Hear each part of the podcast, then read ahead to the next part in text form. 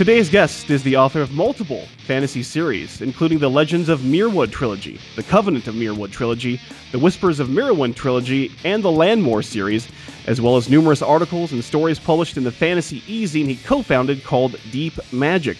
He self published The Wretched of Muirwood in 2011 on CreateSpace and soon caught the attention of the Amazon publishing imprint 47 North. In 2014, he retired from a career at Intel to write full time, and his latest novel, The Queen's Poisoner, the Kingfountain series, Book 1, drops April 1st. A husband, father, history buff, seasoned tabletop gamer, and Skyping in from his home in Rocklin, California, Jeff Wheeler, welcome to the show. Nice to be here. Thanks, guys. Awesome. Well, thanks for joining us. Uh, let's talk about your latest book, The Queen's Poisoner. Tell our listeners what they can expect from this new book and this new series. Well, in The Queen's Poisoner, I, I actually take a character point of view that I've never tried before in my writing. That's the, the point of view of an eight year old boy. And my publisher was a little bit nervous about that. And they said, well, it's not what you've normally done. But this story has, has, has gripped me. And and and so the story really takes place about a, a young boy who's stuck in this medievalish fantasy setting where you know the king's really bad and and has a has a reputation for taking hostages and, and them not surviving and and this boy's got to kind of maneuver his way through a very difficult situation so when my publisher uh, read the first book uh, the, his, the response was, I, I, can't believe he doubted this. This is fantastic. So they really liked how, how book one kicked off. And they liked the fact that in book two, the character is going to be about seven, eight years older. So it's not going to be just the story about an eight year old boy, but his life and uh, as he kind of grows up. That's cool. And uh, so the Queen's Poisoner is currently part of the Kindle First program. For those who may not be familiar, what is the Kindle First program? Kindle First is, um, is, is something that Amazon has tried out where they release the book on Kindle only a month before its actual publishing date. So uh, April 1st is when Queen's Poisoner comes out, but on March 1st, they release it on Kindle. Uh, if you're an Amazon Prime member, you get six books a month that you can read for free.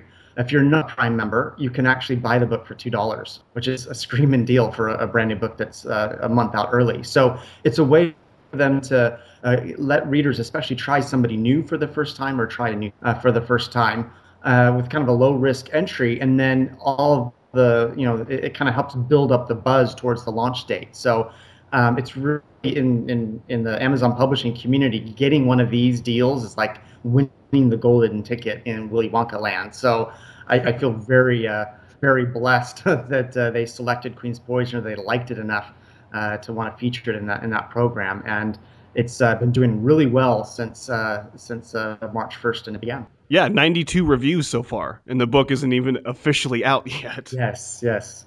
A lot of authors talk about having that, uh, having those reviews in hand once the book releases. Do you think it's pretty important to have a lot of reviews kind of available once a book releases? Uh, it, it, absolutely is. I mean, not just for the you know the reasons that it it it works with Amazon algorithms to help point you to new readers. You know, if, if you only have reviews, there's so many other books out there that it's easy to get lost and and and not covered. So having um, having reviews up helps with those people. You know, finding you for the first time. They really do look at those customer reviews and, and get that gut sense of, hmm, do I want to try uh, this book? So incredibly helpful to, to have it and to, to be able to do this. So can't be more pleased.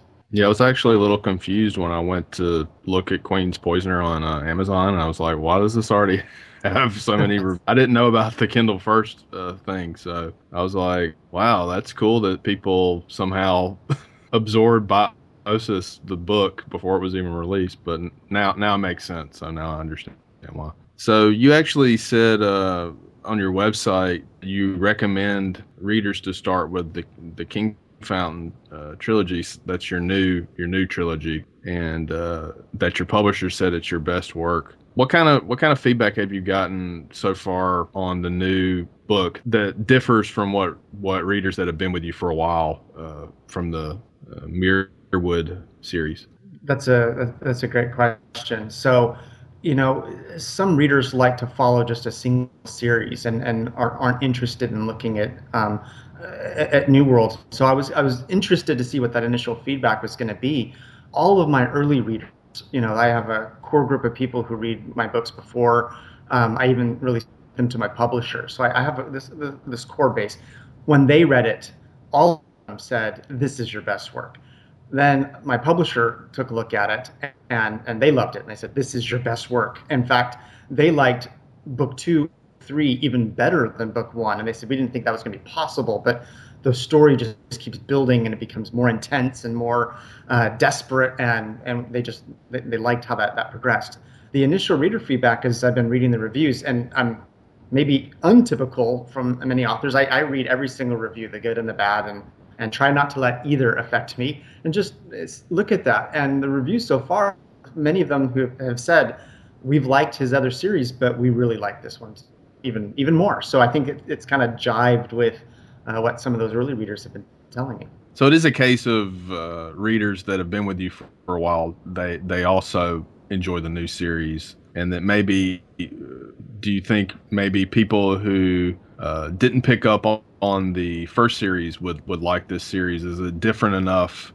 Is it very similar in in different ways, or is it very similar uh, style? Well, you know, my my writing style has evolved since I you know wrote the Muirwood series, but I, I still have some of the same themes and uh, some of the the same ways. But I, I think readers have wondered and, and have wondered, you know, where do I start? You have so many books, Jeff. Where do I jump in first? Do I have to go and start all the way at Landmoor? Do I start at Muirwood? Where do I start? And they've, they've, they've asked me that question enough times. That's why I put it on my website, just to say, here's, here's the suggested reading order. But I feel that Kingfountain, this new series, stands enough alone that you don't need to have read the other one. So if you want to start there, it's a great place to start because um, it's you know it's the newest thing coming out. And then if you like style, then try out one of my other books too, and and, and see if it uh, if they resonate well. Because my my style doesn't drastically change in between books, but it has, I think, matured over time. Jeff, in 2014, you actually retired from a, a, career in the tech industry to pursue writing full time. Can you maybe tell us about how you made this transition to being a full time author? Was it tough? And uh, how, how have things fared in the two years since you uh, retired, so to speak? You know, uh, for last 20 some years it has been my dream uh, to be a full-time writer. So I, am very conservative in nature. I didn't want to make the jump from intel until i had enough books behind me and had seen kind of what normal looked like. And in the publishing industry there isn't normal. Um, things are always changing. And so I, I, I, just wanted to have some consistency and, and, and, and see how things were going with amazon publishing and, and, and the nature of the thing. So it, it's gone great. In fact uh, before, while I was working, I could write about a book a year and had been able to maintain that cadence. And when I was talking to, to Amazon about my Covenant of Muirwood series, um, I, I, I, suggested to them the idea of having a, a tighter launch window, uh, in which case I would need to you know write full time, and, and we, we worked out that uh, that deal before I left uh, Intel. And so because I've been able to do this full time. I've actually been able to write three books a year uh, instead of one book a year, and I haven't had any problems maintaining uh, that pace, which works really great for 47 North. And it works really great with me, and so I'm able to always have a project uh, that I'm working on and, and and moving forward on. So I found the trans- transition to be just absolutely a dream come true. So I love my love my job. I love getting in the morning. I love uh, writing and love being able to interact with fans social media and other things, and it's just been uh, fantastic. It's been nice not having the some of the business meetings that I would I would have at Intel, but uh, I still contact with friends there, and uh, you know, just but can't feel any more, more I am having the the dream job I've always wanted to have. Jeff, you talked about an, uh, a faster release schedule uh, for the Kingfountain series. It looks like the next book in the series is due out May 31st, and then the final volume in the trilogy is actually coming out in September. So the whole trilogy is basically six months is kind of the window for for all three books. What's kind of the philosophy, the idea behind releasing the, the book so quickly back to back? Well, if you think that's fast, go look at the uh, release schedule for the Covenant of Muirwood series. That was actually one month in between books. Wow. One of the things that I've really enjoyed about partnering with Amazon Publishing and 47 North is their willingness to try something new and, and to do something. And and this came as a result of when we when they uh, when I when they originally took the rights to um, the first Muirwood series, they had all three books, and so they repackaged them, did new covers, did audiobooks. They published them all on the same day, about a month before you know the book Fireblood came out, and having all three books out at a time, they sold like just a crazy number of copies. And one of the reasons is we've been you know analyzing the data and looking at is because one of the phenomenons we're seeing in the in the readership is binge reading. Just like you know people take like netflix and hulu and they, they binge on an entire season of something many readers wait until a, a series is done. They don't like getting drawn over years and years and sometimes decades uh, to finish a series. So they'll actually hold off and wait. So kind of leveraging the success we saw with the original Muirwood series with Covenant, we decided to do it every month, you know, just one book a month for three months. And, you know, that ended up being a little bit too fast, I think, in terms of, you know, getting all of our coordination and all the, the different marketing pieces together. So with Kingfountain, we're actually spreading it out a little bit. But when I signed the the deal for Kingfountain, we were originally thinking doing it a book a month, but then kind of space it out a little bit better to uh, to, to kind of test the waters and see how that does. But I already have readers who, again, they see it on Kindle first. They've read it already in 24 hours, and they're already saying, "I want book two, and I don't want to wait till May." And I, I kind of scratch my head, going, you know, you realize this is not what is normal in the industry to be able to have the next book out just a couple months later, and then the the follow on. So you don't have to wait too long uh, for releases from me, which I think is uh, good for my fans, and it's good for me too. Yeah, that's definitely not the not the norm. Usually, you know, with the authors that we've had on, it's usually about a year or so between releases. So that's definitely an escalated release schedule. Yeah. And good on 47 North for for trying new things. We always like to see that. Um, so your your interaction with 47 North actually started uh, a few years ago when you found success on CreateSpace.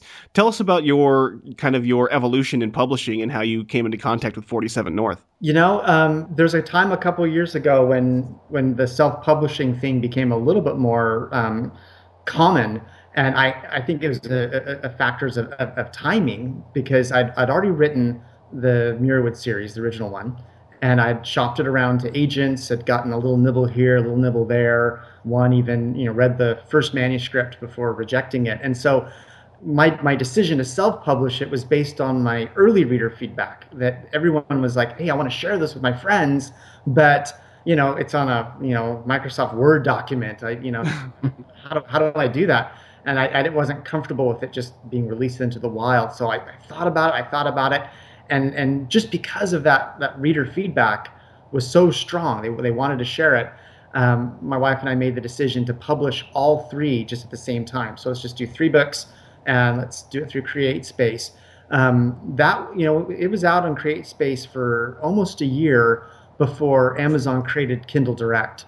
So that was where it would become exclusive on the Kindle device and you you you couldn't do it through Smashwords and you couldn't do it through some other you know other forums. And I thought, well, what would be the harm of trying it, right? I can always say no after my you know after three months is done and go back to Smashwords if I want to. And I, I decided to do it Kindle Direct, and I, I think I just happened to catch this tidal wave as you know there were more and more Kindle devices out there, more and more people looking for you know uh, less expensive reads. And I, I published it through Kindle Direct. I offered it for free, and I still remember, you know, checking my my my sales after I had done this freebie, and ten thousand copies had been downloaded for free of the first book, and it just knocked me off my chair.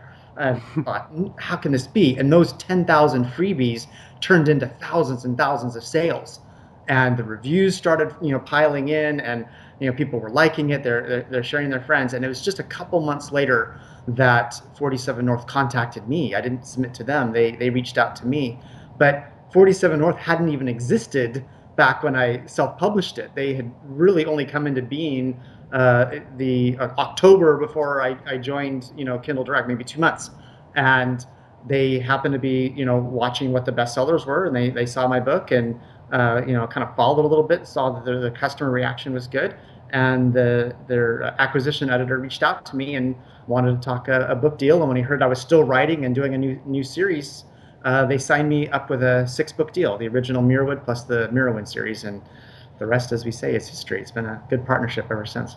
So you kind of hit during that kind of gold rushy period of the of the Kindle and kind of the advent of, of the ebook kind of hitting its its apex kind of in the 2011 area. absolutely, absolutely. But I'd been self-publishing well before then. I mean, back when mm-hmm. uh, I did Landmoor and Silverkin, that was back when I was doing Deep Magic, And you know, getting a book out there because there was no Kindle, there was no device back then. You know, you really could only sell a physical book through the Amazon store, and it just it just it wasn't as easy to to spread and to share as it became later with uh, Kindle Direct. So you're actually one of the, the first authors we've had that's talked about the Kindle First program, and as well, uh, you you're involved in the Kindle Worlds program also. This is for people that don't know. Uh, from what I gather of it, it's it's essentially uh, you allow people to write in your world, and they publish fan fiction essentially directly to Kindle. Uh, what is your opinion of fan fiction in general, and and how has it felt for you to kind of see other people tinker around in your universe and, and expand it? You know, uh, if people have asked me that question, like, are you comfortable with this? You know, that people are playing in your sandbox. After having read uh, the stories that some of the authors did, it, it actually just lights me up. It's fantastic. I love seeing how my world has inspired other people's imaginations. I, I wish more people would give it a try. And uh, you know, if you look at the Kindle World website, there's a lot of different worlds that you can write in. And if you if you happen to be passionate about epic fantasy, and you know, there's mine and there's others. So I think it's a great opportunity. And if I would have done it myself, you know, because I think we all you know look at authors that have inspired us. For me, it was Terry Brooks, and if I had been given a chance to write in the Shannara universe, I would have jumped on that. And I think that it's just it's another sign that you know Amazon's just trying to create and and innovate within the within the industry. So I think the more the merrier. And and I really loved the stories that I read that were based in my Muirwood. I, I just geeked out. I like this is fantastic. Just reading the different things and you know people finding little niches of that I hadn't developed and and developing them. And I, I just think it's just I think it's wonderful.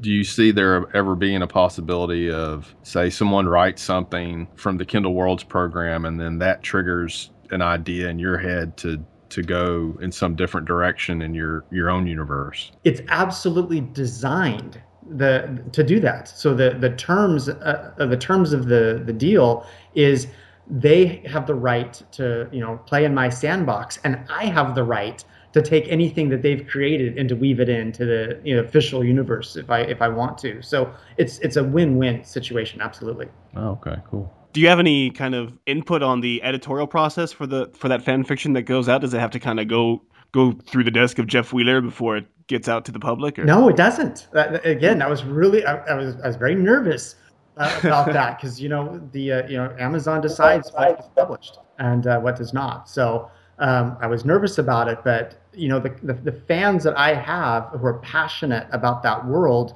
want to write stories based on the themes and the tones and stuff that I set. And every offering that has happened so far, I've been absolutely delighted in. And your cover art is amazing for I think pretty much every book that you have, yeah. but uh, cover is just very impressive. Uh, do you think it's pretty important to have intense cover art to, to have a good product? You know, the, the saying is don't judge a book by its cover, but come on, we do. it's as, as, as part of us. So, you know, I think that having decent cover art. And you know when i self-published uh, Muirwood you know the, the original cover art was n- not very good. Just photos and stuff. So i'm really grateful that 47 North, you know, grabbed a, a, really good artist, and I've worked with him on, on several projects, and as well as some others as well. So I, I absolutely violently agree that the cover art really does attract or repel uh, readers uh, from from from the story. So it's it's a huge part of the ingredient, and it's my one of my favorite parts of the process is working with uh, 47 North to design and I'm always just giddily waiting for the next revs to come in and say, "Oh, I like that," and here, tweak this or, or fix that. So I'm doing the third book of the Kingfountain series right now, and and uh, just got the cover art initial draft this week, and it's just it, it always makes my day when I get new art to look at.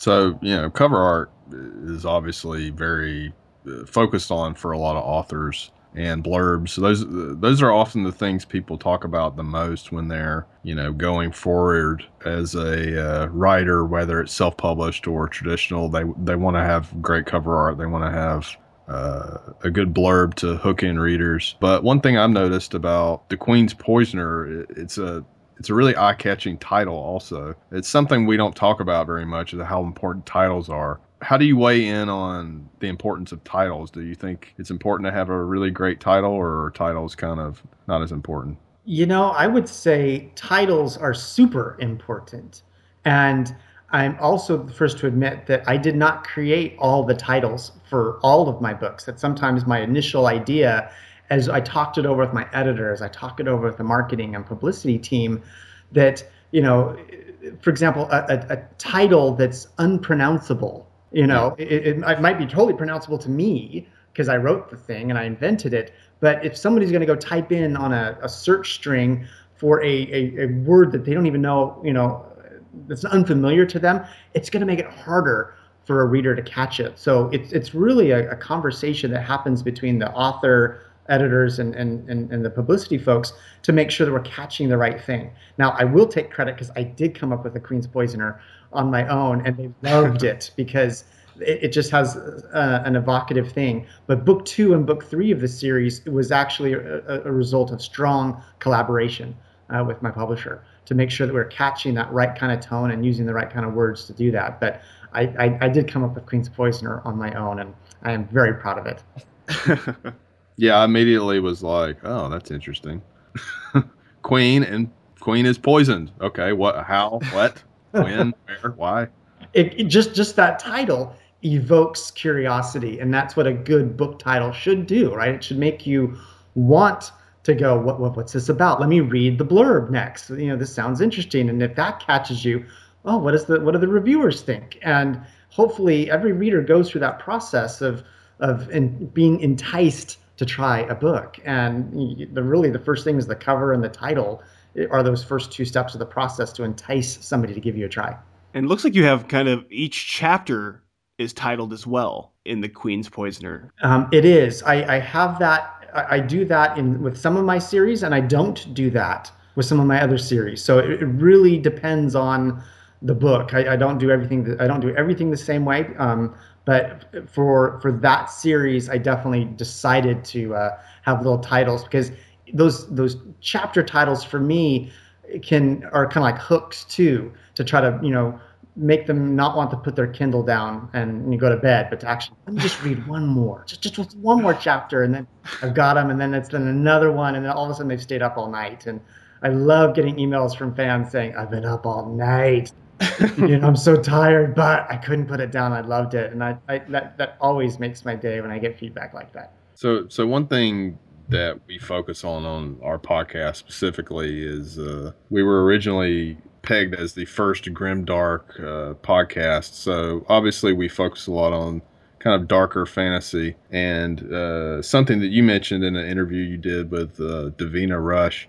You said that you wanted to write clean fantasy, which is kind of your reaction to the trend of fantasy getting darker and darker. How would you describe what clean fantasy would actually be? Uh, would it, would it be just more traditional style fantasy, or would it be fantasy with less violence and sexual imagery and etc.? You bet. And and and it's actually a I think it's an emerging trend that you know I'm starting to see, and I, I'm seeing it also because because my writing is like that.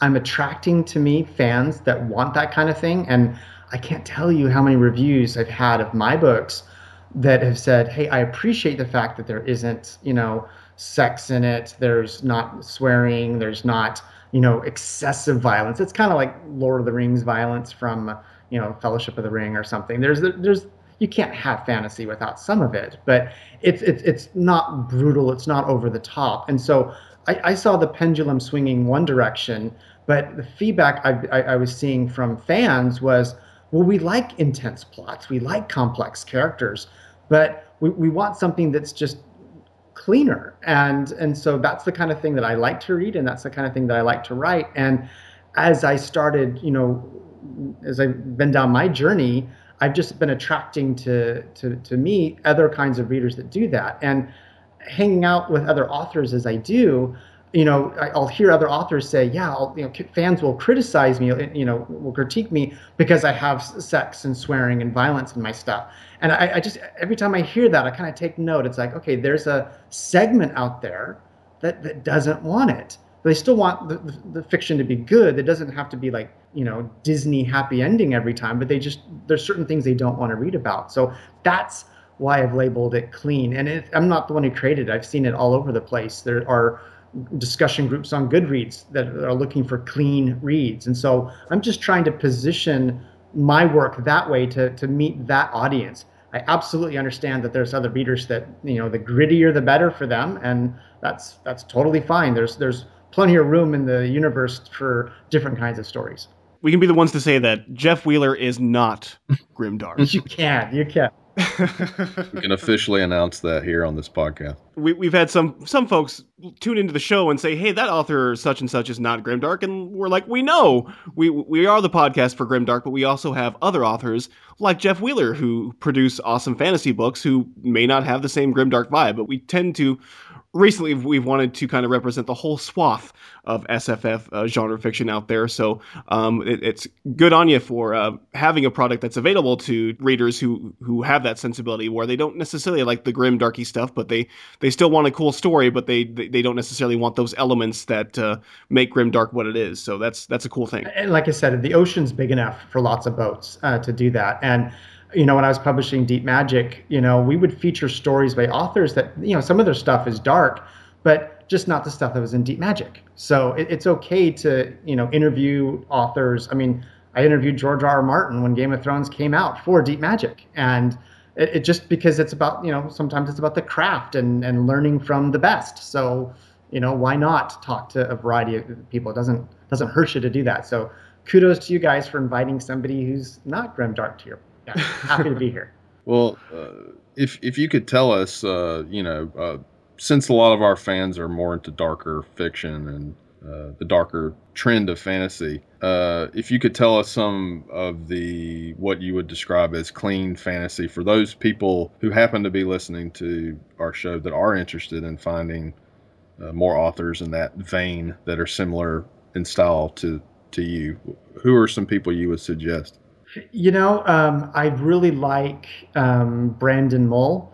Uh, his uh, Fablehaven series, Beyonder series. Um, I've even been reading his Five Kingdoms uh, series.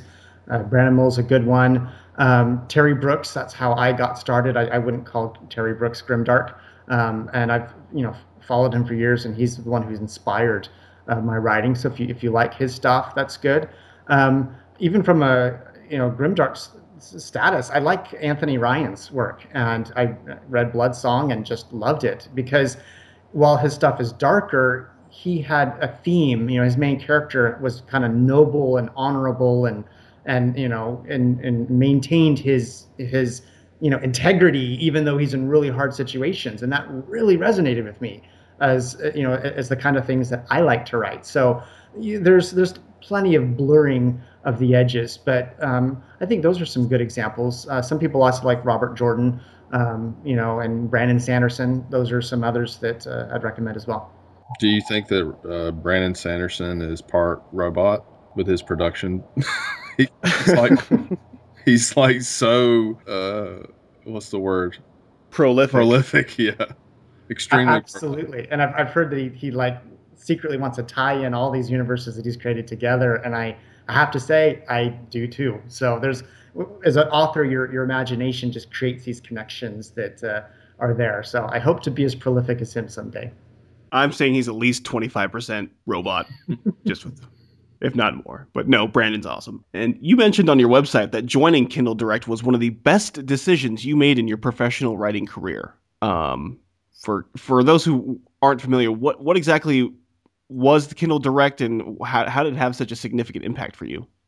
Well, Kindle Direct means that you're making your book exclusive to the Kindle platform. Now, that doesn't mean only a Kindle device. So Kindle, you know, you can read Kindle books on your iPad, you can read them on on your smartphones. It's it's not limited to a Kindle device, but the platform, it's their reading um, software. Basically it allows you it's how you turn the pages it's how you buy things through the, the kindle store.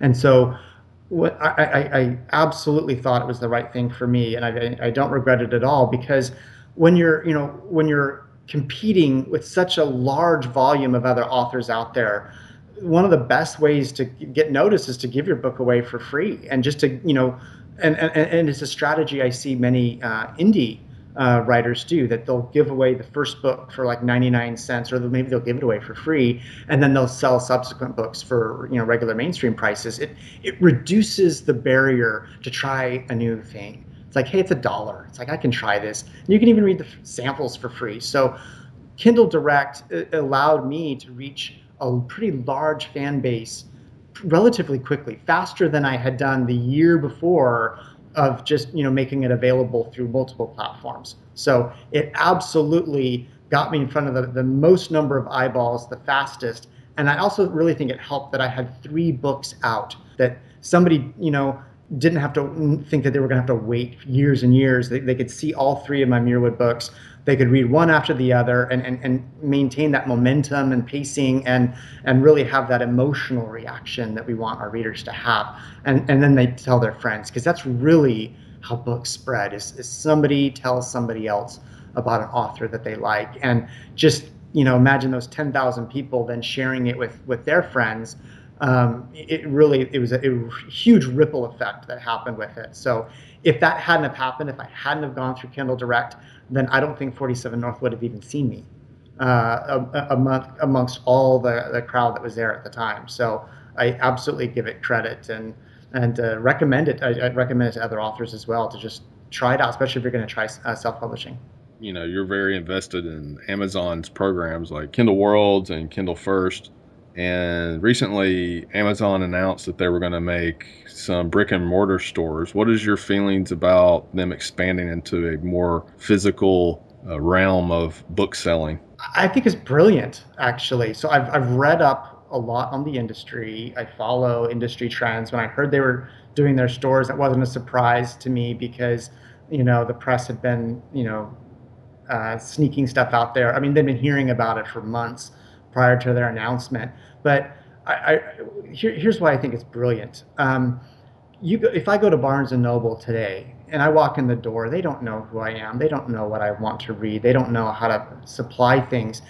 Amazon really looks at the data, and I'm a data geek. So they're, they're looking at that play, that store in Seattle. They're looking at what are the people in Seattle buying? Not just what are the people of Seattle buying, but what are the people in that neighborhood buying? So they're statistically more likely to be able to furnish books that their customers are going to want to read and they're going to know their customers and, and, do that. So I I like the recommendations that I get from the Amazon engines and stuff, and I would love to have an Amazon bookstore here in Sacramento to, that that was catering to the, the people of my area. So it, it's it, it takes away some of the guesswork I think that um, exists in, in the bookstore business where you don't know what your readers want. Amazon does know what readers want, and they will try to you know supply and and uh, you know and, and, do that. So I think it's I think it's brilliant, and it's, it's using data to you know to, to provide your offerings and not just you know individual buyers' guesses.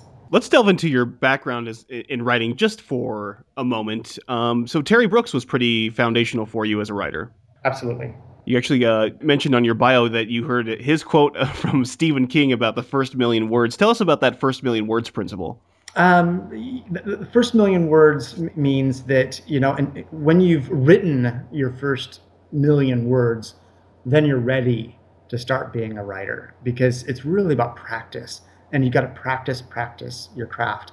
And the experience that I had is Terry Brooks actually came out to the San Francisco area, you know, over 10 years ago and taught a writing seminar. That's where I heard the quote and I attended his class. And as I was driving home from that, that seminar, I mean, I got to spend the day with, you know, my, the guy I, I just always enjoyed his writing from and I had lunch with him. It's just him and me just sitting at a cafe and having lunch together. It was absolutely just like surreal. Um, I'm driving home and I, and I was thinking about that million words. I said, I wonder how many words I've actually written. So I got home and I, I looked at all the stuff I wrote in high school. I wrote five books while I was in high school. I wrote the Landmoor book like six or seven times from scratch, you know, to, you know, work on it. When I added up all that stuff, it was just under a million words. And that's when I re- wrote The Wretched of Muirwood. My style had matured a little bit more, and I just needed the practice. And I, that's the advice that I give to people is, you know, um, you're gonna need to, you know, practice, and you know, there's no substitute for it. So I started when I was very young. I started when I was in high school, uh, but it took it took you know decades of work to uh, finally get there. But uh, that's why I agree with the principle so much. Is it's writing's a craft, just like anything else is, and practice will will will improve your skill in it. So you never want to publish any of the books you wrote in high school at all? No, absolutely not. I'd forbid it because you know I, I, I might leverage themes, I might steal character names or places and stuff, but I consider those my practice works. And um, I, I even have you know readers who say, "Hey, I love your Landmoor series the best. You know, go back and do more from that." I mean, I could, but I'm just not as passionate about it because that was kind. Of, I kind of consider those those stories things that I was cutting my teeth on, and I'm just not as passionate about that as I am passionate about my my newest stuff. I really was excited to write this Kingfountain series, and not as excited about going back and rehashing something I did, you know, over ten years ago. Yeah, like I talked to some people in different forums about the idea of writing practice novels when you first start out, and I think there was kind of some pushback from different people saying, well, no novel should be a practice novel. Everything should be your best effort. But at the same time, uh, a lot of us do start writing at a relatively young age. And I know I wouldn't want to publish anything I wrote in junior high. And uh, the same as most people wouldn't. But this idea of practice novels, I actually think isn't a bad idea. I mean, uh, we I actually totally agree with you, Philip, because I have a lot of practice novels under my belt, and and I, and I think you know we, we we do ourselves a disservice when we look at the occasional things like you know J.K. Rowling, right? you know, her practice novel was Harry Potter and the Sorcerer's Stone. I mean, come on, you know, that, that's fantastic. And we, we, we kind of idolize or glamorize those those things. Stephenie Meyer's Twilight, you know, it's like first book, wrote it in a couple of months, and you know, mega bestseller. That's not how it is for most people, and I'm totally with you that, you know, for me, I needed to practice a lot before I got good at it. And that's okay. I still did my best effort in high school, but it wasn't my best potential. It's like saying David Beckham was like the best he could be at playing soccer when he was high school. Yeah, yeah. No, not that's not true for most people. Do you think the um, accessibility of being able to self-publish um, has created perhaps a tendency to have authors put out work that's not necessarily their best too soon? Absolutely. Yeah, I, I, and I've read many of them, and, and it, it, you could, you know, the, it's it's exciting, right? You read, you've written a novel, and you, you want to get it out there, but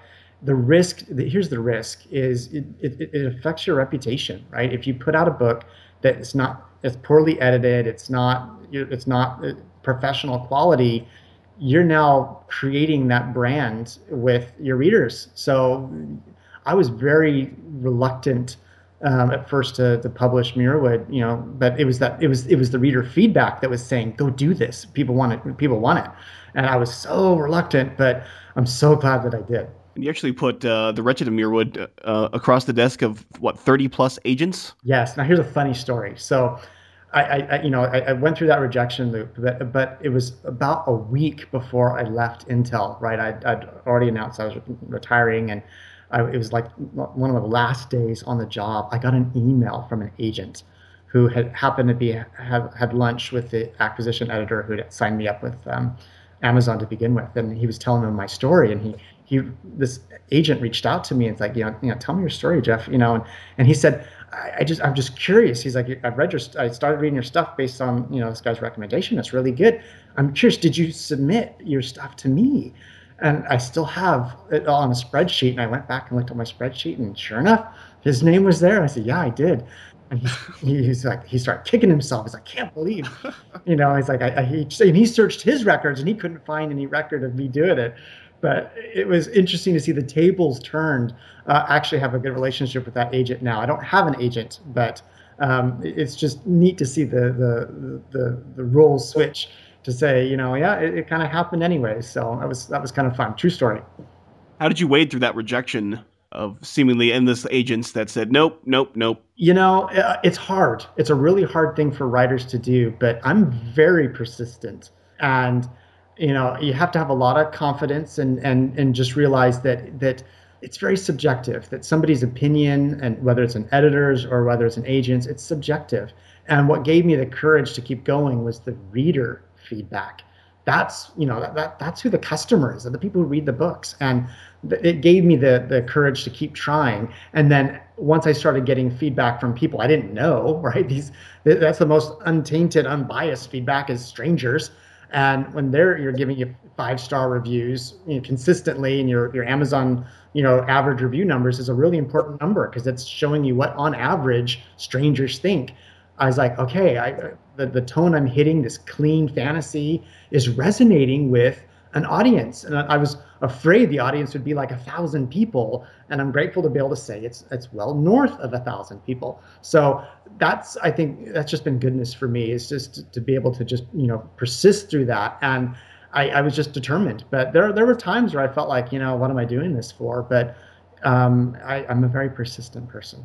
Yeah, I think persistence is probably one of the top things any writer should have. So, you know, writers a lot of writers listen to our podcast and and that they may get discouraged if they're rejected or or they're not finding as much success as they hoped with their self-publishing or whatever the case may be. And the big the big thing is just to keep keep doing it and keep uh, working at it really. And then something will come through eventually for almost anybody if you're persistent and talented you know, th- things always kind of work out eventually for everybody.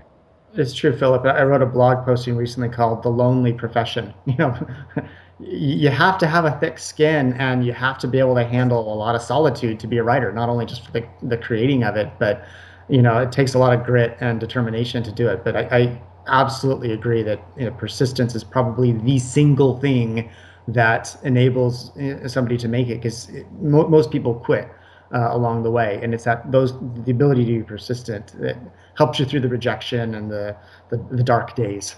And you were involved with uh, the e-zine Deep Magic, which you helped co-found. Mm-hmm. Tell us a little bit about that magazine and your experience uh, publishing that.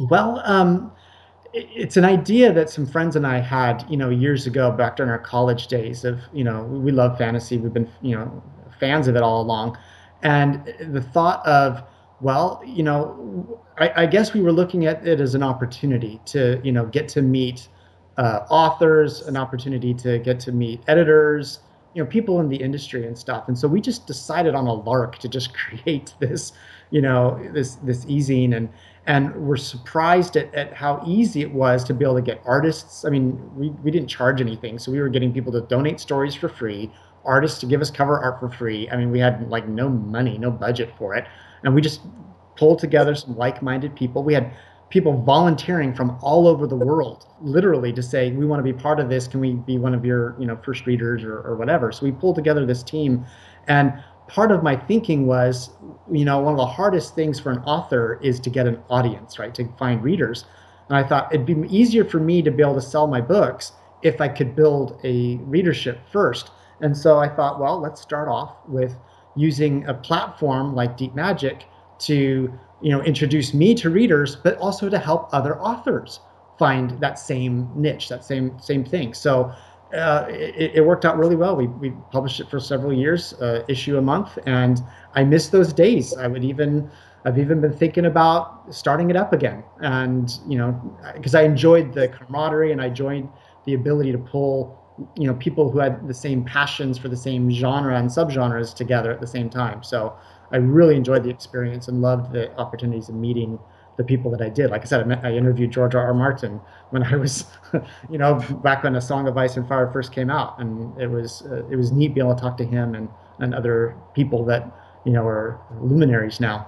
Yeah, the magazine looks fantastic. You actually have a the entire archive available to read for no charge on Scribd. Scribd not sure how to say that, but folks can uh, take a look at that. And is the main kind of focus of the the more clean fantasy with with that publication? It is, yeah. We we were kind of targeting um, clean fantasy, and if I were going to do deep magic again, I'd, I'd do the same thing because I really do believe that there's a market out there for people who want to read fantasy, but they just there's stuff in it that they don't want uh, in there. So you're leaning towards perhaps bringing it back. Yeah, I've, I've, I've definitely given it some serious thought. So that's that's a Grim Tidings exclusive that Jeff Wheeler potentially bring, bringing back Deep Magic. You heard it here first, folks. And are you using a Scrivener or Microsoft Word or Microsoft Word? Yeah, something to hold the words.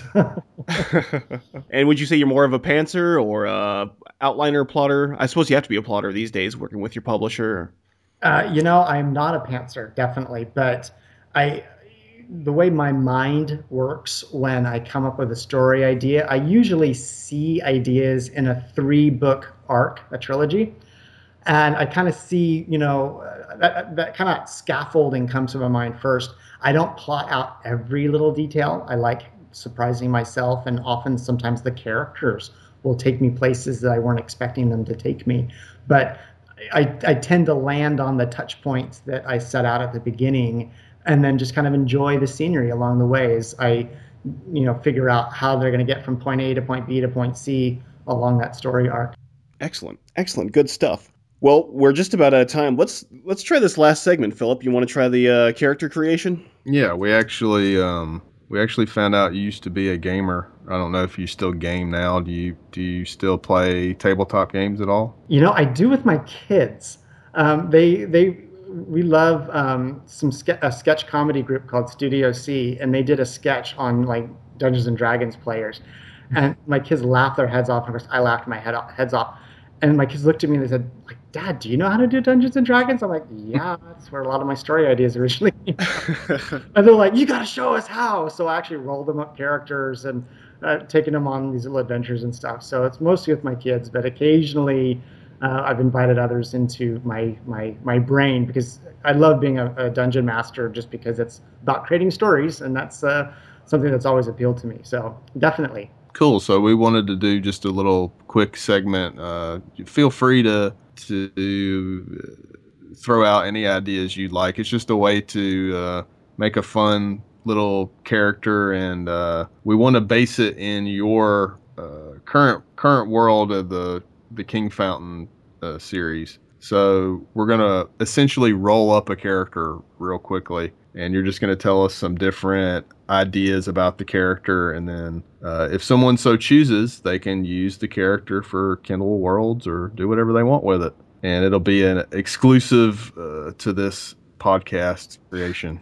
Are you up for that? Yeah, let's do it. Okay, cool. So first, let's go with the character's age. 17. Okay, and then uh, what gender, male or female? Female. And what job or class? So you can go with the traditional Dungeons and Dragons classes, or you could go with just a regular job or whatever you would like. Or custom class from your story universe. You know, I, in my universe, the assassins are called poisoners, so it's got to be a poisoner. Because in, in, in the Kingfountain series, though, that's the cool class. So, you know, there and and I love in, in my studies of medieval history, I love reading about and finding examples of poisoners through real history. It's like, oh, this was a real deal. Okay, so we have a 17 year old uh, poisoner. I'm assuming she would be uh, new to the new to the uh, job, so to speak. yes, in training, it'd be a, a poisoner in training. So she'd have a mentor, somebody who's teaching her the different different things, as well as uh, a poisoner has a has a like a real life job. Like it could be a midwife, it could be a baker, it could be, you know, something. They have a they have to have a cover. They have to have a front uh, to give them a, a legitimate reason to be somewhere other than to kill people. Maybe a part-time gig at Suncoast Video. part-time poisoner. Okay, so what would what would her weapons or armor be, if any, or what would she keep on her person? So uh, the, the poisoners in my story don't wear armor, so they're they're vulnerable in that regards. But you know they they always have a multitude of weapons. It could be a poison in a, a ring. It could be a dagger, something they keep concealed. Uh, they're also trained in hand-to-hand uh, combat, so that's uh, something that you know you, you want you want to think uh, somebody like Jason Jason Bourne, uh, you know, who can take out somebody with just um, who could do it with just their hands, you know. Okay, so would you say she's more adept at hand-to-hand combat, or more of like a secret poison or uh, expert? Well, the, the poisons are the, the, the, the primary method because you know there's a lot of different things that the poisons could do, but you've got to be both because sometimes poisons can take a while to, to react, or you might get caught in the middle of trying to get into the place that you're you're trying to get to, and you might have to fight your way out. So they have to be trained in both things. Okay, and then would she have any magical abilities at all? Ooh, good question. So in in, in my universe of the Kingfountain series, uh, somebody who has magic is called they're, they're fountain blessed, and and that fountain blessed magic goes along with the million words principle or you know the 10,000 hours of a skill. So they are somebody who has inherently learned a skill to the point that they've mastered it and that that mastery gives them access to this magic from the, the fountain that enables them to do a special power. For example, the special power might be their ability to persuade somebody to do what they want them to do. Uh, another power might be to turn invisible um, and no one can see them. So when somebody's been fountain blessed, their skill, you know, how they got their skill might not be re- exactly related to the skill itself. So, but it's incredibly rare. Like only one out of a hundred thousand people might be actually fountain blessed. So, in this case, this poisoner is not uh, for this D and D character because that's a super rare thing. You'd have to roll like a, you know, an 01, you know, to be able to get that skill. Okay, and then uh, what would you say her personality would be, or uh, in old old school D and D ways, alignment? You can go with either either either or. Um, definitely not good uh, because you know the poisoners' jobs are to, to kill people, but the a lot of the poisoners that are hired by the kings and queens of my kingdom are, are they're there to eliminate threats. I mean, not just to increase power, but you know there might be somebody who's trying to you know uh, take them off of their throne. Uh, they're also spy and they get information for people. So they're definitely one of the neutral alignments. Probably being chaotic neutral would be helpful to be able to be thinking on your feet quickly and be flexible in a situation, but not necessarily radiate an aura, aura of evil, though there are certainly evil poisoners in my series. So it's good to be a little a little crazy, maybe. A little crazy, yeah. You need to be to handle stuff that's so inherently dangerous that if you touch one of your own poisons incorrectly, it could kill you. And so you got to be a very a little, little nuts to do that job. That would be an an interesting Kindle Worlds uh, story. Someone a poisoner that accidentally poisons himself. be a very short story. yeah. Okay. And then how about physical appearance? Uh, any notable things about her physical appearance? You know, I would say that um, somebody who's you know somebody who's in that job would really want to blend in so they, they they wouldn't be you know excessively ugly or good looking they want they want to be somebody who's going to be not seen in a crowd so the poisoner school in my world is in a place called Pisan and so that's where you, you're trained in disguise and, and things like that but most of the poisoners don't want to be noticed because that's one of the fastest ways of getting caught and killed and many of them will insinuate themselves into a household and, and, and maintain a disguise for years in order to be able to be trusted, in order to be able to get access to the, the victim that they need to they need to get rid of. Okay, and then how about any goals or aspirations for this character? Well, I think you know the for the goals is they want to be their own boss. I, I think there's there's autonomy that these people want. That there's a, a very you know that they're being trained by people. They also have a goal for reputation, right? That they want to be known for having you know pulled off these elaborate jobs that other people. So there's kind of these bragging rights that go along with it. So somebody who's a poisoner wants to be able to gain some independence and not, you know, you know, be able to pick the jobs that they do, as well as, as have a reputation. And so in, in my book, The Queen's Poisoner, the, the, the, the character that the title is based on is is one who everyone thinks is actually dead, but she's still alive and functioning. And is in the middle of the kingdom and people don't even don't even know who she is and so that she's kind of achieved the pinnacle of that uh, legend uh, that uh, you know poisoners would want to have uh, what is her hobbies? Like what does she, or what are some of her hobbies? What are some things she likes to do when she's not poisoning people or punching them or kicking them? You know um, when, when you think about hobbies i think this one her hobby would be uh, dancing there's a lot of intricate dances they did during the 15th century and it's kind of the you know the, the the timing that my story is based on so i think her expertise would be making sure she's familiar with all the different kind of court dances and things available in all the variety lots of there's a lot of different kingdoms in my world and so I, I think that would be her natural hobby or interest was to make sure that she could visit any kingdom and be able to blend in with that society by knowing their dances. Okay, and then uh, one last one. This is kind of a softball, but uh, wh- who who would be her favorite writer? You know, it, it, it's got to be this guy named Jeff Wheeler. You know, Jeff Wheeler. Just amazingly, yeah. Okay, and She's then also like Patrick Rothfuss. I mean, definitely. so put the cherry on top. Uh, what would you name this uh, character? I would name this character Liel, Liel. Cool. and I just came with that right out of my head. Just, Brilliant. but my, but again, writers do that. I love, I love, I love creating names and worlds and stuff like that. So it's it's not hard for me. All right, well there there she is, Liel. So anyone that wants to use Liel, go for it. Jeff gives you permission, correct? yeah. Now, just just for clarity's sake, the Kindle Worlds program is only for my Muirwood series. Uh, Uh, okay. It's not for everything that I've written, and I, I have to say this because, um, in case my publisher listens to this podcast, which they likely will, they want to make sure I don't mislead anybody. So, um, Okay. Muirwood is is what's fair game. Okay, Kingfountain, not so much. not so much, but go if At it present. inspires you, write a story. That's still a good thing.